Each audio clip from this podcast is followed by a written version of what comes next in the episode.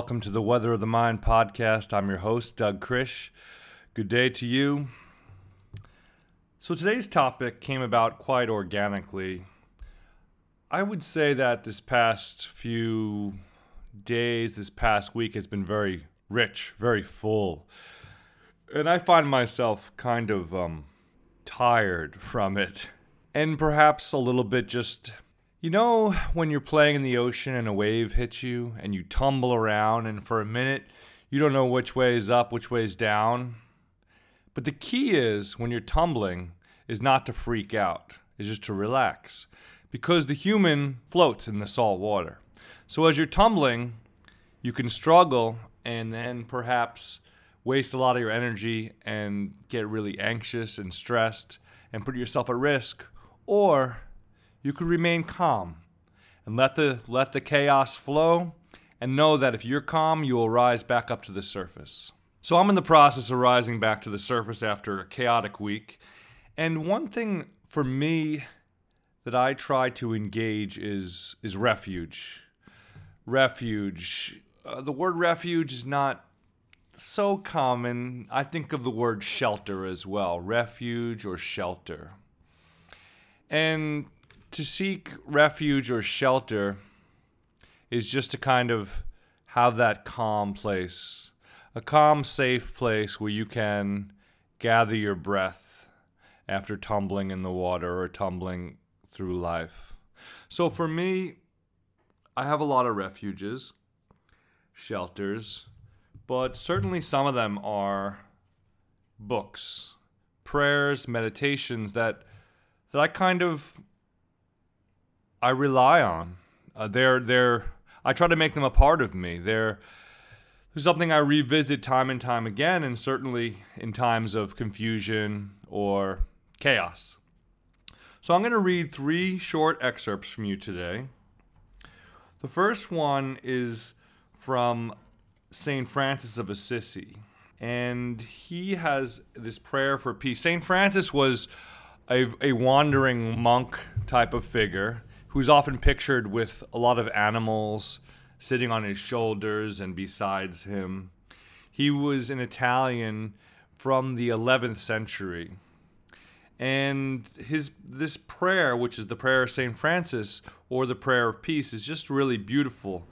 And I'll leave out the the Lord introductory or the God because I want to make this as universal as possible a lot of prayers are really wonderful and very beautiful, even if you don't uh, think of yourself as a theistic person. so he says, well, he starts off saying, Lord, make me an instrument of your peace. Where there is hatred, let me sow love. Sow love, like plant love, you know, S O W. Where there is hatred, let me sow love. Where there is doubt, faith. Where there is injury, pardon. Where there is despair, let me bring hope. Where there is darkness, light, and where there is sadness, joy. Grant that I, that I may not seek to be consoled as to console, to be understood as to understand, that I may not seek to be loved as to love, for it is in giving that we receive, it is in pardoning that we are pardoned, and it is in dying that we are born to eternal life. I think that's very touching. Prayer of St. Francis. Beautiful meditation. Now I would like to have a moment of commemoration and appreciation for my dear friend, mentor, Rob Young of Green Cities fame. I have a book of his poetry that he wrote in the early 80s called Buffalo Dreams. Rob always had a strong affinity for the image of the buffalo. And this, I found a poem called Victory Day that I thought was a nice one for today. Victory Day.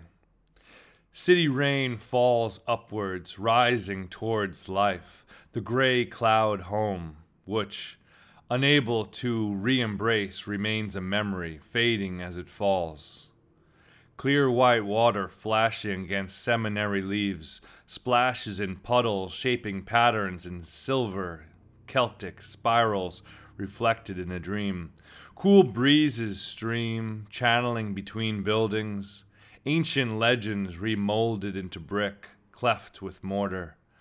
The water gathers in indecisive pools on the pavement, like paratroopers landing to freshly liberate occupied ground, gathering to break out, showing where the creeks will run some victory day. Rest in peace, my brother. You're with us. You're with us in spirit, always. And for my final meditation, for my final little refuge or shelter of the day, I'm going to go to a classic by Khalil Gibran, The Prophet.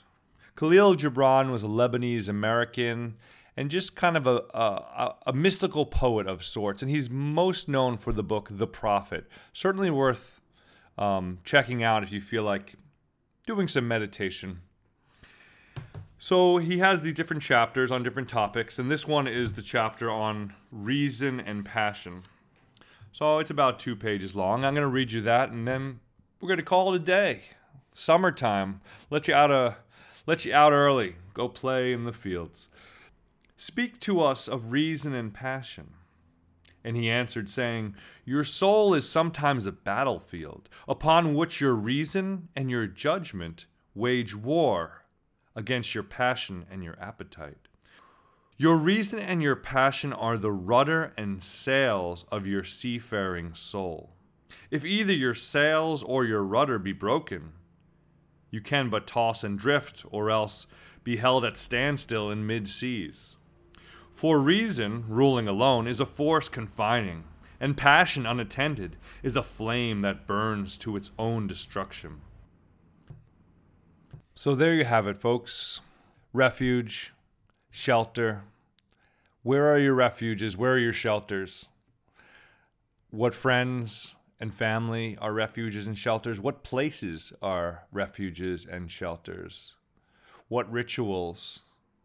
Doing your laundry can be a refuge. Cooking a good meal can be a refuge. So, how do we make these happen? How do we protect ourselves from the challenges of modern life? We need all the shelters and refuges we can get. Hopefully, this little pod, this little radio show can be a slight shelter for you today. I hope you feel encouraged and supported and reminded that we're all trying to figure this out and it's not easy. Keep living and learning. Talk to you soon. Bye bye.